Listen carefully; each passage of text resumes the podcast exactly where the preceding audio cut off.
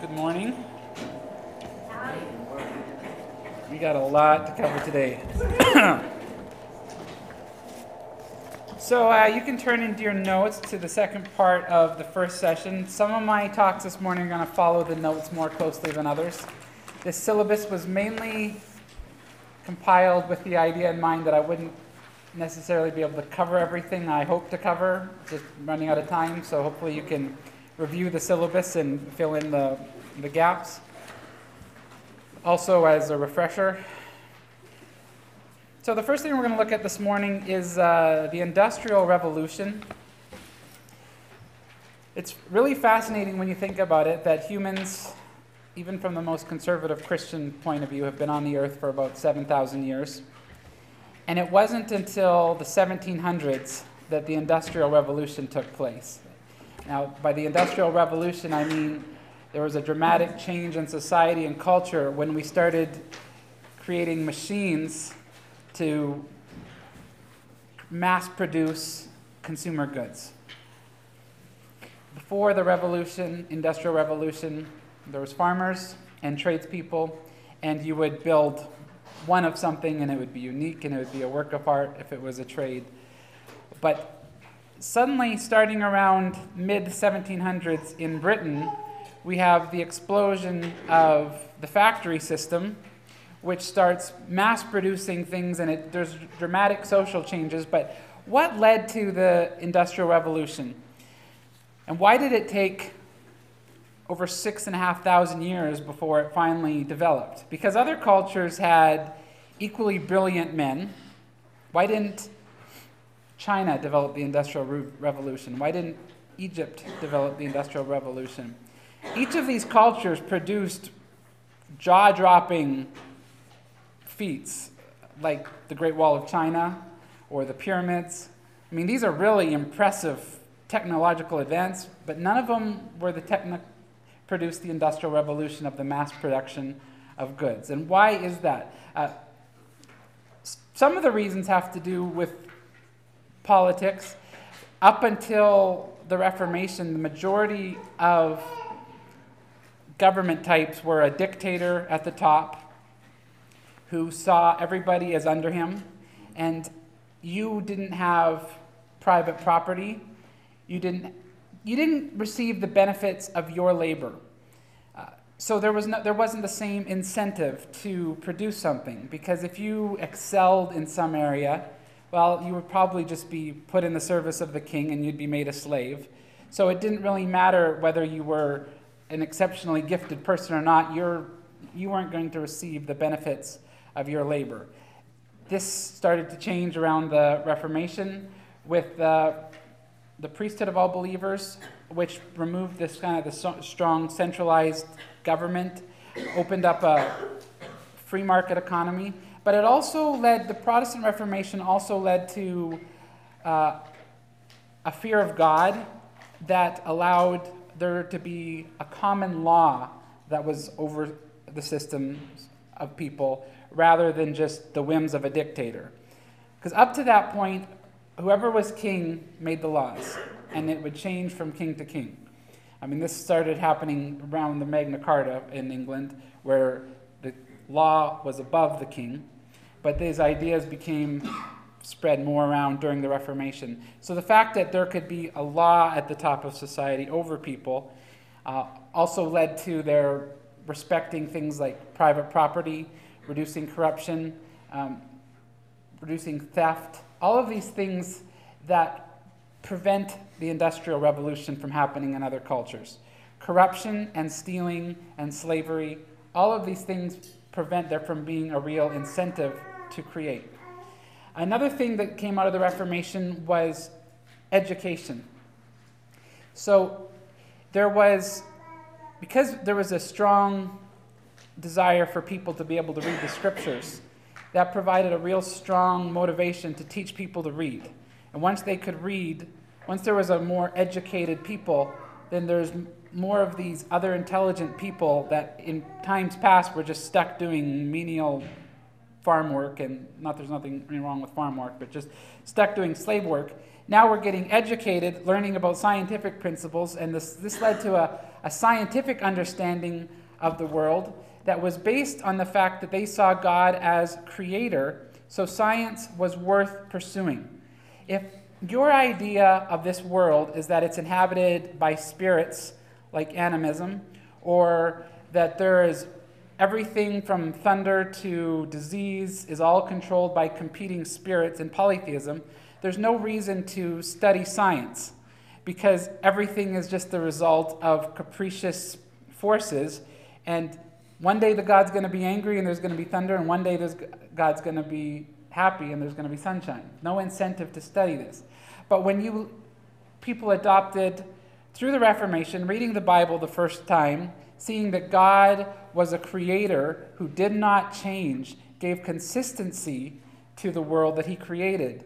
And this world was now a place that could be discovered and analyzed. Um, this idea that science and religion are at odds is a fiction that was developed in the 1800s because the first scientists and any place in the world where science has made great strides only developed in areas where you had a biblical view of God, where he was the creator and there was a rationality and an order to his creation that could be discovered. So the scientific revolution led to new understandings and new inventions. When you, before you have machines that can create goods, you need a power source. Now, up until the 1700s, the main power sources, does anybody have any guesses? Windmills. Windmills and rivers. Windmills and rivers, those were the only harnessable powers. Well, in the mid 1700s, James Watt developed, invented the steam engine. The steam engine could be powered by coal, but what was great about the steam engine is you could move your power source and set up a power source in areas that weren't just by rivers. Now, it also had the advantage that the steam engine could run all year long, whereas uh, the waterfalls and rivers were very seasonal. I mean, sometimes they would dry up, Sometimes floods would come and completely destroy the mill that was set up there. Other times it would freeze.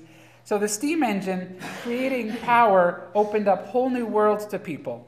And one of the first uses of the steam engine was empowering, was transforming the cotton industry. Uh, for most of English history, their main industry had been wool. But then it became cotton as Eli Whitney invented the cotton gin, which removed the little seeds from cotton, and did the work in one day of what one person would have taken them two months to do. So cotton became readily accessible, and then there was new machines that found new ways to weave it into yarn and then spin it and then uh, create new fa- fabrics. So that was one of the first big changes to the Industrial Revolution, and that, of course, led to other changes in technology. This factory idea was spread to other, other things. Uh, the adoption of coal over wood products. Forests didn't provide as much heat, so once they started using coal, it led to new changes in types of metal they were able to do, produce. And once you had better quality metals, then you had better quality inventions and so forth. Another changes that happened in the Industrial Revolution is once you've created products that are in greater in number than your community can consume, you need a way to transport them. Now, transportation of goods raises the value of goods. Transportation up until the 1700s, outside, uh, if you were out in the ocean, you had a big ship and it, you, you could sail it. But transportation on land was a very costly, difficult affair because you had to compete with snow, you had to compete with mud, you had your wagons would sink down so you couldn't load them very much. One of the first strides forward was in the canal. England developed a series of canals. Canals were greatly improved. They would, waterways that would be dug, and you could float large vessels that could carry a lot more weight than a wagon could. And at first, canals were ships were pulled by horses or oxes alongside the canals. And then the steam engine was applied to them, and then steamships would take it to the canals. Then there was advances in the roads. Uh, usually there was a series of toll roads where it would provide some incentive for someone to create a road because it would, you would get your investment back. But the biggest change, of course, was the railroad. The railroad was not subject to winter freezing like canals were. The railroad could go year round for the first time in history. You could transport things on land year round. So the Industrial Revolution led to you being able to create year round and transport things year round. Plus, it was coupled with, in England, with the time of peace. A lot of these same factors, as far as the politics and religion, were taking place in Europe, but Europe, from the Reformation until, well, pretty much up until 1950, was almost continually under the threat of war. And war is, bankers make money on war, but only in another country. the bankers in the country where the war takes place don't do as well. And war destroys the crops, it destroys the labor force, it breaks any type of invention. It just, where there's war in the, in the industrial economy, will not develop. And we definitely see that today in parts of Africa, where the tribal warfare is just preventing these nations from ever getting off their on their feet. Keister. Keister, off their keister. Thank you, Craig. so, and that just combined with a, a, fear of God system that respected human rights, respected human property, all of these things led to the Industrial Revolution. And there's a, uh, still debated. The first revolution was in England, what I covered now. The second Industrial Revolution happened in the United States after the Civil War when they started applying the new technologies of electricity and uh, oil and new discoveries there that led to another great leap forward. So that was the Industrial Revolution. Now let's look at imperialism. You can turn to the start of this second session. Once you have an in industrial world, um, by the way, the Industrial Revolution dramatically changed society. It changed free time, it changed family life, and I'm going to look at that at the start of session four. But once you have a factory producing goods, you need raw materials to put into that factory, and you also need a market to sell it to. Countries, especially back then, had a high tariff system that protected their national interests. A tariff is a tax on goods coming into the country. Uh, the idea was that if another nation is producing something cheaper, well, you won't let anybody bring that product into your country without putting a heavy tax on it so that it's actually cheaper to buy local. That was the idea of the tariffs. And England and France and the US, Canada, they all had really high tariffs protecting their interests. So to get raw goods and a, a market for it, they would just go conquer something. uh, the, the colonies with Britain were originally a place where they could have get raw material, in this case cotton and lumber, without paying high tariffs that they would have to if they went to say property that France owned or Russia owned. So if they owned this property, the colonies, then they could get raw material. Then they also had a market where they could sell the goods that were being produced in England.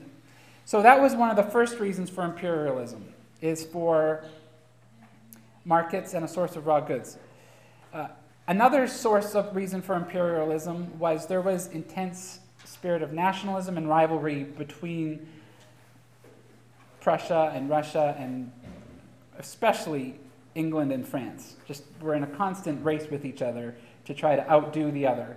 And imperialism, the more places you could have land, the better it was. Uh, where this got really crazy, the whole imperialism thing, is in the last half of the 1800s, when all but two countries of Africa came under the control of European nations Ethiopia and Liberia were the only countries in Africa before World War I that weren't under European colonial rule. Other places that uh, imperialism or colonialism spread was India. Vasco da Gama made it under the tip of uh, South Africa, and immediately there, there was a, a sea route to India and Asia, and there was a competition between Portugal and England to set up ports there. And England eventually won a monopoly in India under the East Bay Company. Uh, they, the East Bay Company was actually very against missionaries coming because they were afraid that missionaries would upset their social structure that they were exploiting. but many people saw imperialism not just as a negative thing, which is pretty much how, in if you're taught it in a public school system or it's portrayed in uh, film, imperialism right, is, is strictly seen as a negative thing, where you have a, a greedy European empire imposing its will and exploiting an innocent, simple native culture. That's the popular story of imperialism. But there's a couple of flaws in that. One, these cultures that were not Christian before imperialism came into them, we're not as peaceful or wonderful as they're portrayed to be. Things like disease and starvation and broken down family and addictions, these are things that keep, uh, and living in fear of, of foreign powers and gods you don't understand. It's not a, romantic, peaceful existence. It's much more like the British writer said, nasty, brutish, and short, the life. So when the good motivated imperialists came into a country, they would set up things like hospitals, they would bring modern medicine in, they would bring education in, they would bring literacy in, they would bring roads in, technology. All things, all powers for good, they can all be exploited for evil, but they all have tremendous power for good and power to greatly raise the cost and the quality of life. So that was the third reason for imperialism, humanitarianism. It didn't always, it didn't always get implied. Uh, but the fourth one was missionary work. Now, there was Sadly, after the apostolic age, there was not a lot of missionary impulse. In the Catholic Church, there was the Jesuits who made it to China and Japan in the 1600s. Uh, they made it to Japan and set up a Christian community there that ended up getting wiped out, and in China. But after the Reformation, for the first 200 years after the Reformation, there still wasn't much of a missionary impulse. And there's a couple reasons for this. One was they thought the most important work of evangelism was not to reach the individual, it was to set up a Christian state. It was still this idea that religion is controlled by you changing the leaders and the leaders imposing the will on their people. That's how evangelism was done for most of church history.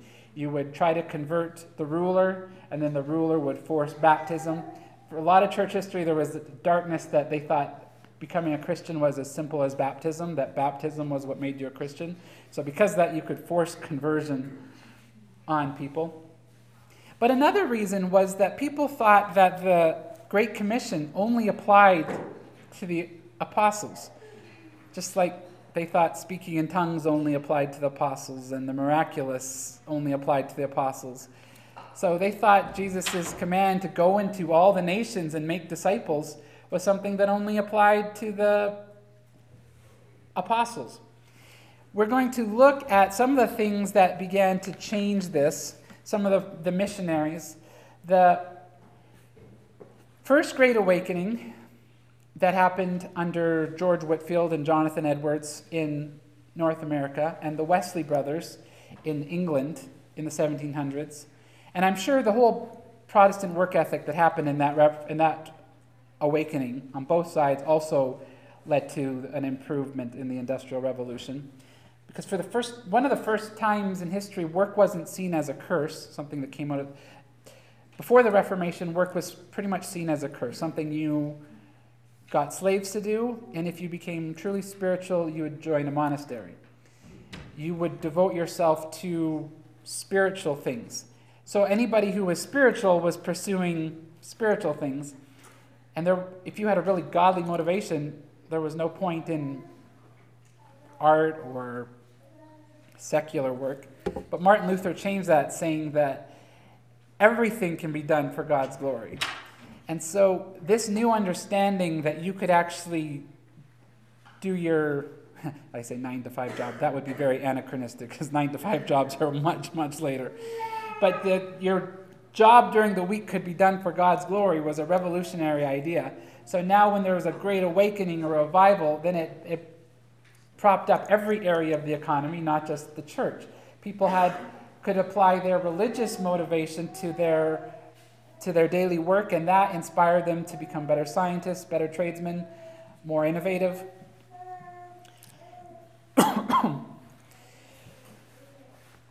but anyway, this first Great Awakening also led to some of the first missionary impulse. Now, up until the 1700s, or the missionaries had another problem. Well, how do you get to these other nations? Because if you have a missionary desire in the 1200s or the 1300s, or the 1400s, one of your first problems is how do you get there? You have to cross so many hostile countries that you're not even going to make it to your mission field. Technologies in sailing, better ships led to an, uh, an increased globalization, especially in the 1500s. And it's amazing how this God uses even things like the greed that was motivating people to take their and conquer other lands. God used that because it opened up doors to bring missionaries. And all the missionaries we're going to look at today were able to take root in their countries because of imperialism, that they received protection and they received a means of transportation. So that's the background. You can look at your notes. We're going to look at William Carey.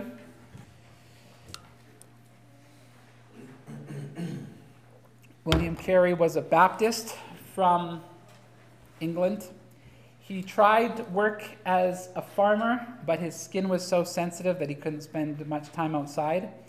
So he became uh, a shoemaker.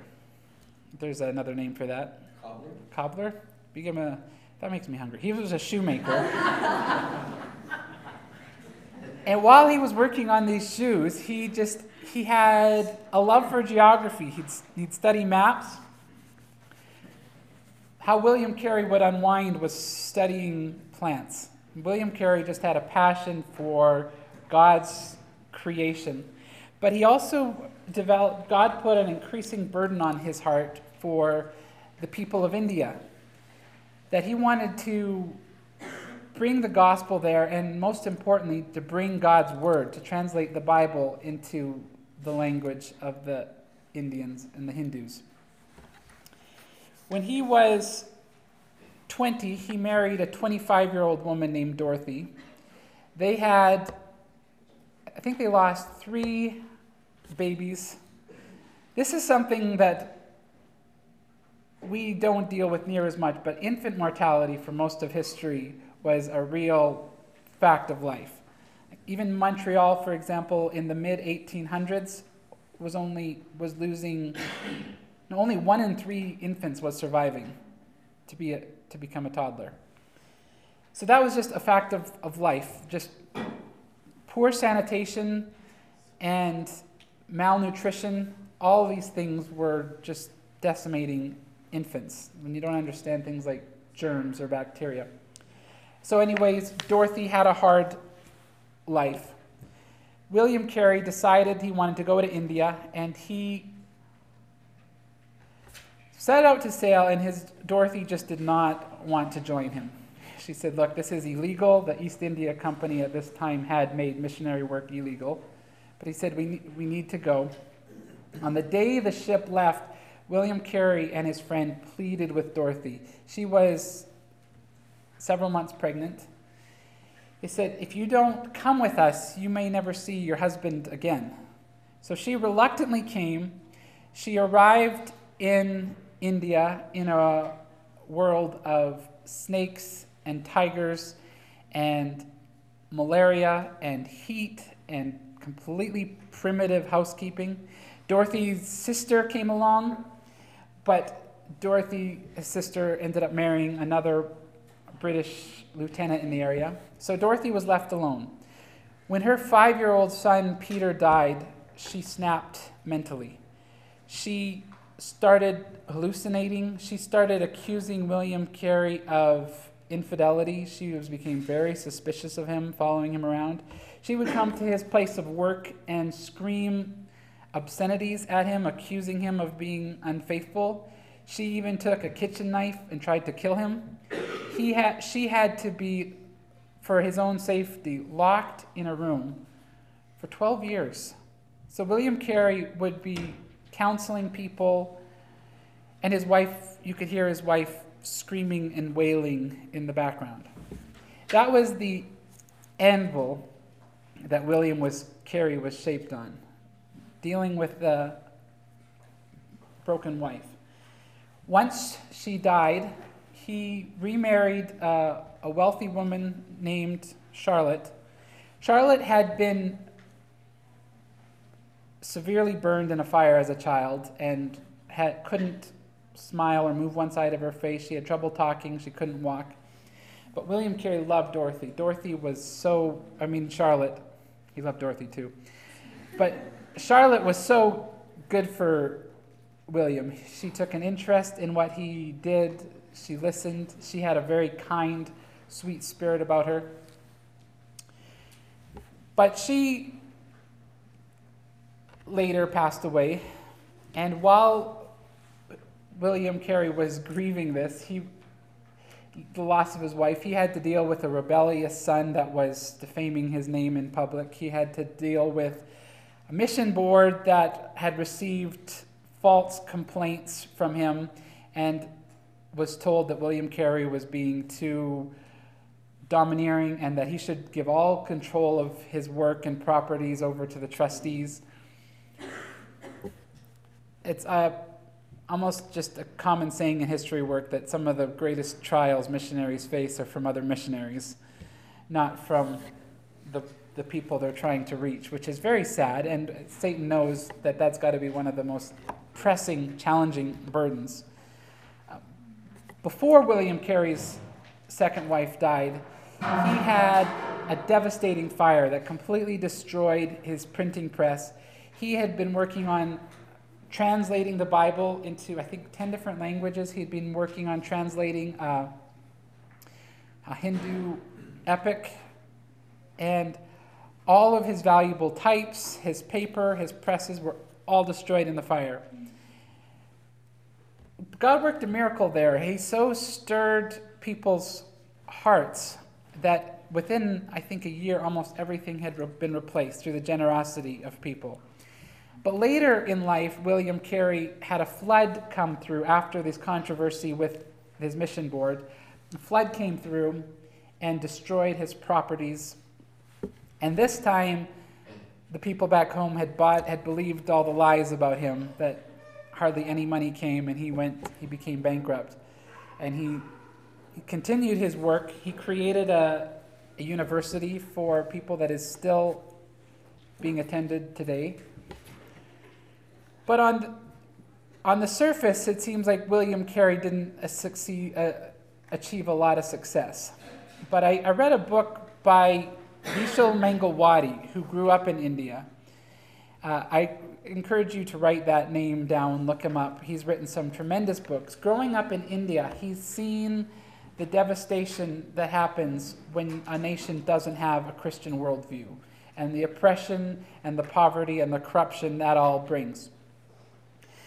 But Vishal Mangalwadi also saw the tremendous impact that William Carey had on India, and that eventually led to India achieving its own independence after Mahatma Gandhi led a nonviolence protest, and India achieved some level of economics uh, in, uh, independence.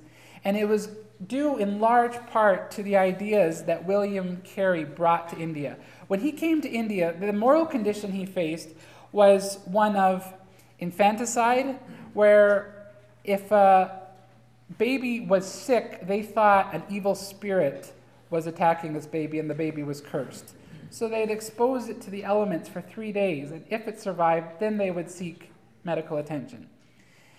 There was such a devastating cycle of poverty, especially in the caste system, which if you were belonged to the lowest caste, there was nothing you could do to rise out of this. They believed in reincarnation, so that if you were born into this lowest caste system, you were there because of being punished for what you'd done in your future life. So you were actually upsetting the moral order in the universe to try to help someone in the caste system and those lowest castes rise up out of that. So that was another reason for infanticide.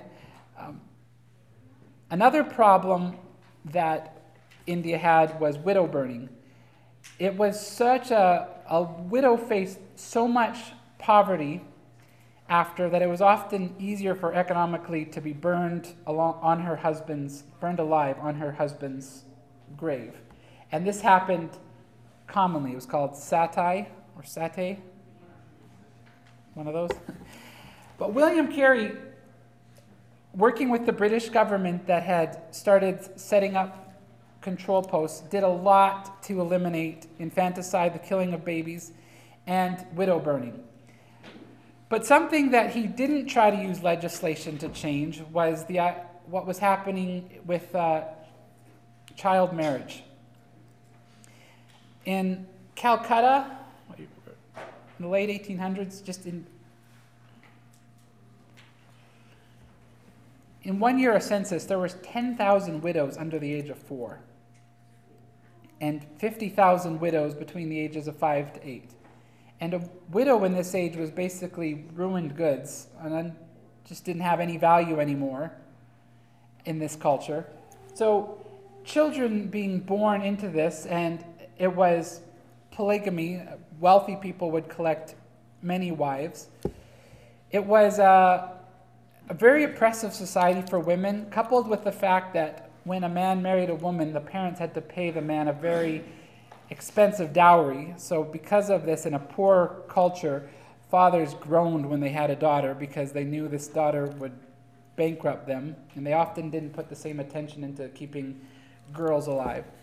William Carey brought the love of Christ for women, and the way he tried to deal with this was through educating women, showing them that women had value very revolutionary idea, but he raised women up out of the muck and said, You're valuable, you are precious. He brought the love of Christ, which transformed the world for many Indian women.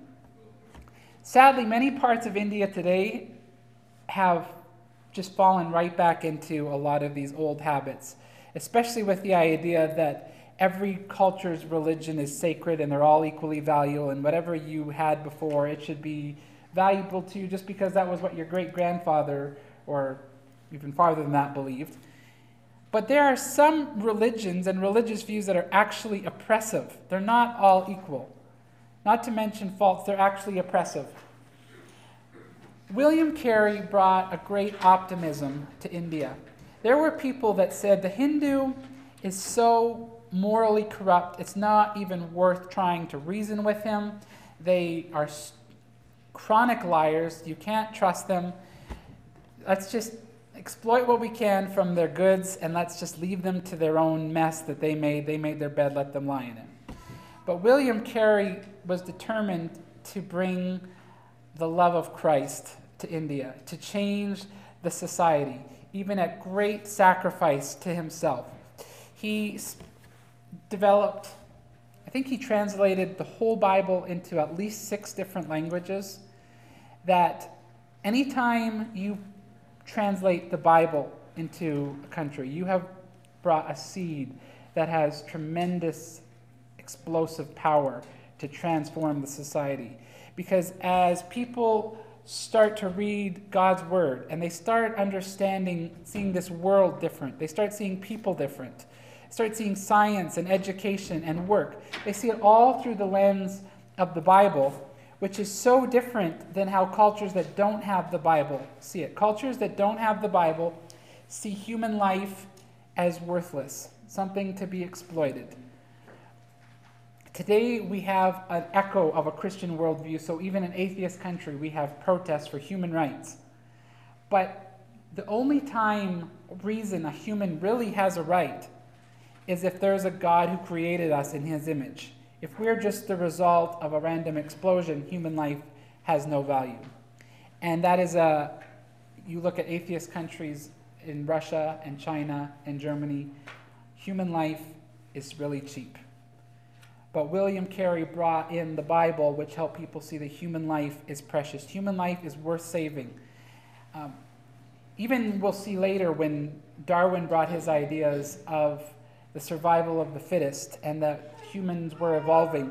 Even Christians thought the way to bring utopia on earth was through genetically changing people by letting people who had disabilities or deformities sterilizing them and only letting the perfect people breed, which is exactly the logic that Hitler used and why he ended up killing the Jews because he thought the Jews were an inferior race and that the way to bring a utopia on earth was to eliminate all the, all the broken people in society, which is completely backwards to the kingdom of God, which values the poor, the weak, the lame, the broken, the oppressed, the slave.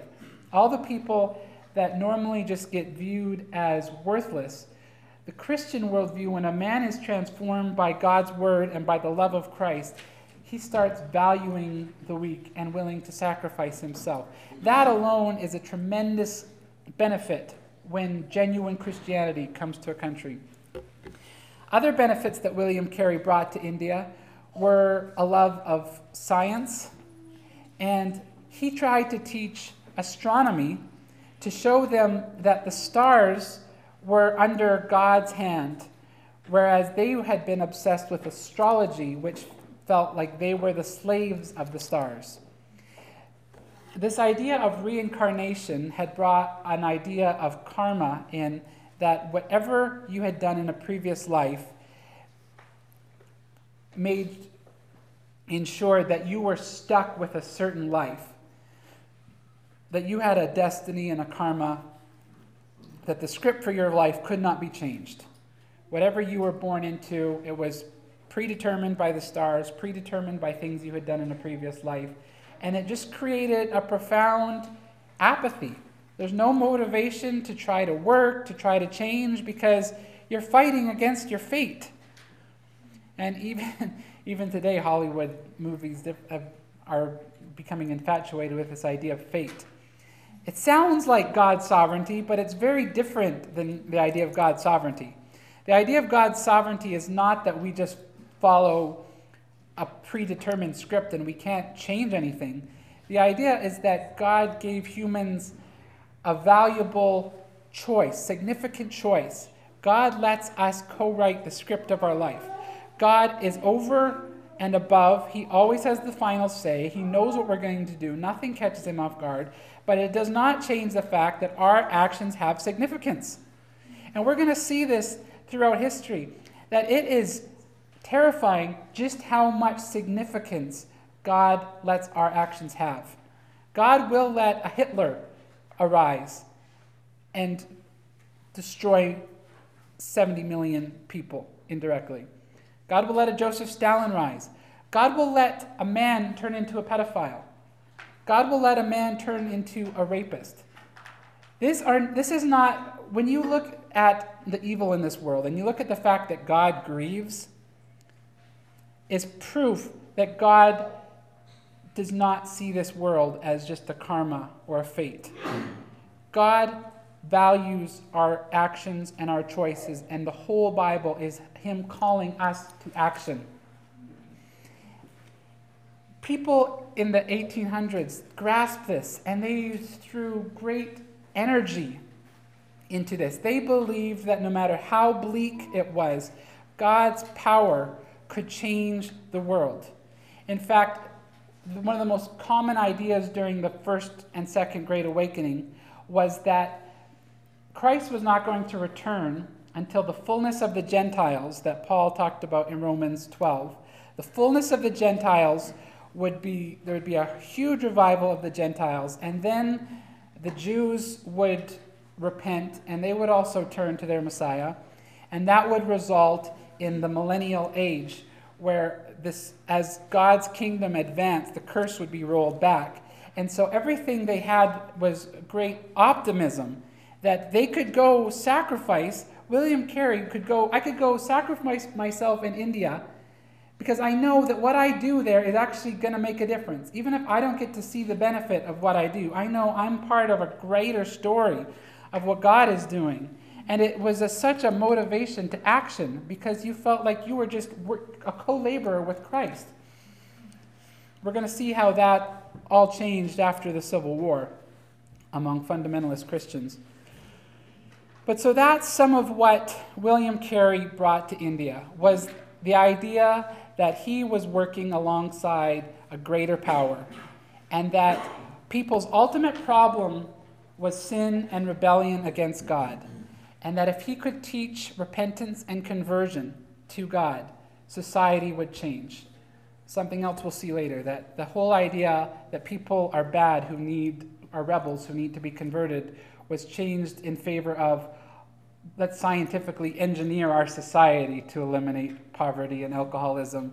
And the whole idea that the only way you can change a system and a society is by changing the heart of an individual was lost. So that's what William Carey brought to India. Quickly look at Adoniram Judson.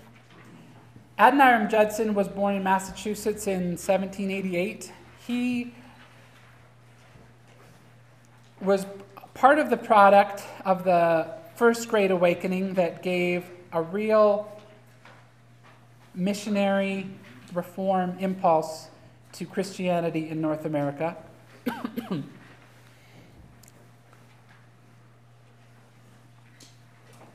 His father was a Congregationalist. After the revolution, Christianity was in really bad shape. There was deism was becoming a very popular idea that there was only a watchmaker God who didn't care to intervene, who wouldn't stoop to do things like write the Bible or become a man or save us from our sins. So deism was kind of the best of both worlds. You could believe in a God, but this God would never interfere with your life, so you could practically be an atheist. This was a very common idea that was spreading, especially through Harvard, which had been a Puritan school. And the, the denomination Unitarianism, which is, was also basically atheist Christianity, denied the supernatural, is basically a church for deists, denied the Trinity. Thomas Jefferson said that that was the church of the future, was the Unitarianism, and that within 30 or 50 years, all the other denominations would be extinct. John Marshall said that Christianity is so far gone it cannot be recovered. That was the I, where Christianity had decayed after between Jonathan Edwards and after the revolution.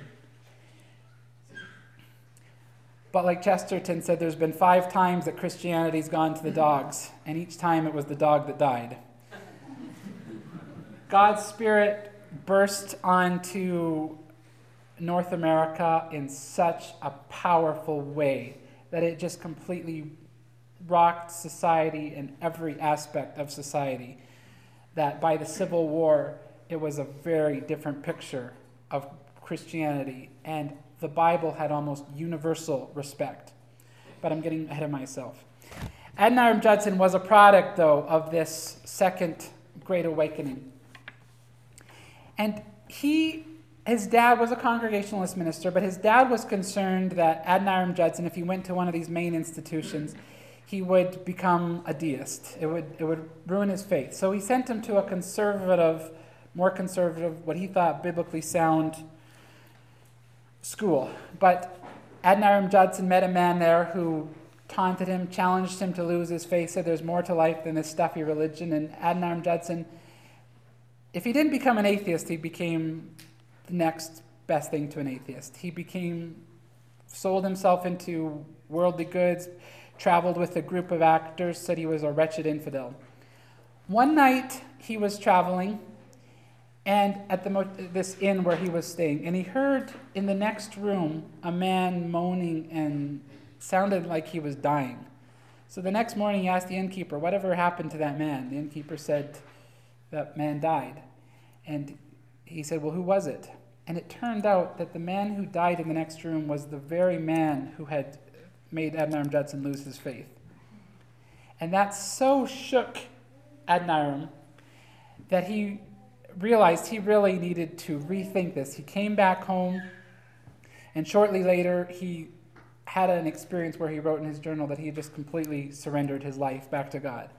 And about the same time, he started reading about the Christians in India, and he, God put on his heart a real definite burning for the people of Burma, which is, you can, you can look at this uh, map on the back, it's right next to Thailand. He married a woman by the name of Anne Hasseltine, and they left just on the eve of the War of 1812 in February. It was a several month journey. Adoniram Judson believed in infant baptism, but he was planning to meet, he would stop in India on the way to Burma, and he was going to meet William Carey there. And William Carey was a Baptist. So Adoniram Judson was doing his homework so he could defend the position of infant baptism to William Carey. But on the way, he became so convicted by the position of adult baptism that the Baptists hold, or at least conscious baptism, where you decide when to become baptized. And he converted, and he and Anne wrestled with it, and Anne converted too. This was a very costly thing, though, because their mission board back home was Congregationalist, and by changing their views to Baptist, they had said goodbye to their home support. Once they arrived in India, they arrived uh, in, um, in Burma. They arrived in a very beautiful area, but just one that was completely untouched by European influence. Adoniram Judson got to work right away, learning the language. He set up a hut the site on the road that was, this was part of a conf, very con, Confucius called, these were Confucius times. It was a con, really Confucius. And he would sit in this hut and just say, Ho, anyone who thirsts. And he would invite people to just come and listen to the gospel all the way he was working on his translation work and just learning the language first before he could translate. He went to the king of Burma trying to find some religious freedom to help make the gospel easier to spread. But right at this time, war with England broke out, and Adoniram Judson was viewed as a spy. So he was put, pretty much sentenced to death, and Anne kept him alive by bribing the guards. But the persecution and the hardships that Adoniram Judson went through, he said later when he recalled that, it was just seemed like a horrible nightmare. He didn't want to revisit. He was finally the war won. It opened up a port. England acquired some more influence on the land. Judson was released and used as an interpreter in some of the negotiations. But this time led to the breaking of his wife's health, and she gave birth to a little girl, died shortly after, and a few months later, her little girl died. So Judson was in deep depression, grieving his wife that he loved so deeply. This Anne Judson was such a hero to women back home. On the trip, she said, There's one vision that compels me. It's the idea of having a Bible study with Burmese women and praying, getting to pray with them. She said, That's the one vision, this picture that was going to be her, her driving passion. But she died, and Judson went into a retreat in the woods and he just felt so depressed. His church that he had started had, had crumbled. He'd lost his wife, he'd lost his children. He was so alone, he actually dug a grave and would just sit there imagining himself in there. He said, let's see if I. I mean, he he just he said he believed in God, but he felt like God had abandoned him, that God was completely absent. But he persisted in, in translating the Bible. God sent some help, George and Sarah, the Boardman, I think. And uh, they started working with the Jungle People. George Boardman passed away, and uh, a few years later, Adoniram married his wife Sarah, and they were very happy together. They had, they had several children. There was a, a Burmese man by the name of Kotai Bu. He was he had a real temper. He had already killed 30 men. He was ransomed from slavery by another missionary. But this man had such a temper that this missionary just was not getting through, it, through to him. So he put him under the control of Adoniram Judson. And this young man, he, they said he had a very dark mind, just very slow witted, probably demonic. But somehow Adoniram was able to get through to him, and the love of Christ changed him. And he was never a genius, but he developed such an aptitude to learning God's word. And he went and became a, a missionary to his people in the jungle. Just an amazing transformation of how God changed this young man. Sarah became very sick, and the doctor said the only way she has a chance of living is if you take her back home. She died on the return hip. She was return trip. She was buried at Saint Helena, Saint Helen, where Napoleon had been exiled. And Judson returned home grieving the loss of his second wife, but he found out that he was a huge celebrity in America. His wife had been sending home reports while he was in jail, and they had just become they captured people's imagination. There was best-selling biographies about him, and just God was using him to inspire so many people to to leave the mission to leave for the mission field.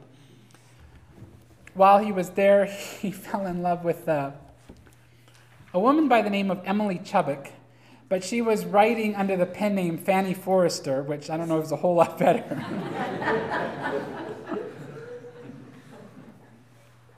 she, she didn't want to know people that she was writing fiction, which was still looked down upon in some segments of society. But he asked, Could you write a biography of Anne, his first wife? And she started writing it, and they fell in love, and they got married, and she was a, a good companion to him till Adoniram died. Today in Burma, I've only just scratched the surface of these men's life. I hope I've just given you enough interesting detail that you seek out a biography of these people because I can't hope to do their lives justice. But today, there are 4 million Christians in the area where Judson, and 2 million of them are Baptists, which is a huge legacy that he left. And in the late 1900s, they said, well, are we ready for a new Bible translation that's more current with the way language changed? And they said, no. Adoniram Judson's Bible that he's translated is still right up to date with the way people speak. He had done his research so well that his translation had survived these 200, almost 200 years. so I was going to look at Hudson Taylor. I'm not sure how much time I have. We're going to look on at on Sunday. We're going to look at the way the Christian church has survived communism. But Hudson Taylor did so much to open the door to, missionary, to missions in China. Hudson Taylor's dad, James Taylor, told his wife that if I ever receive a son, I would love for him to be a missionary to China. He was just fascinated by the fact that there was still an ancient culture still in existence He never told Hudson that, but Hudson, as a boy of his own desire, started expressing a desire for China. But then he went wayward as well, and his mom was at his her sister's house, and she vowed to lock herself into this in this room, praying for Hudson until he became a Christian. And that day, he picked up a tract and was convicted, and God started working in his life. Hudson came to China. He saw how oftentimes what was working against missionaries was they insisted on importing their culture, and they couldn't make a distinction between what was Christianity and what was, was Western culture. Already, Westerners had had a bad name in China because the, the businessmen brought opium in to got them addicted, and when people are addicted to a drug, they make really good deals for you. And that was happening in the Opium War that led to conflict.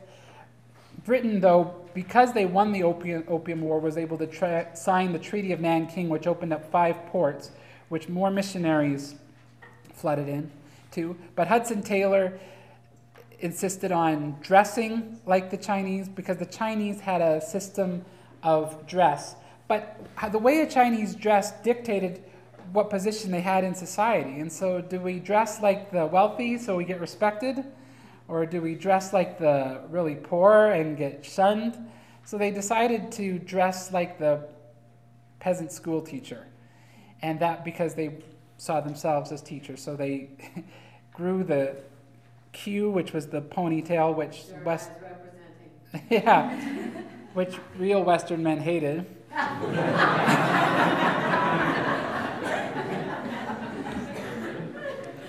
Uh, there's, there's more I wanted to get. I wanted to get into the story of the Cambridge Seven who were inspired by Hudson Taylor. They were seven young men who were in Cambridge University. They were cricket stars. One of them was C.T. Studd. It was like this dream team missionary group that was coming. They were men on fire for God. They got to China and they were waiting for a miracle of Pentecost to give them the Mandarin language, Chinese language.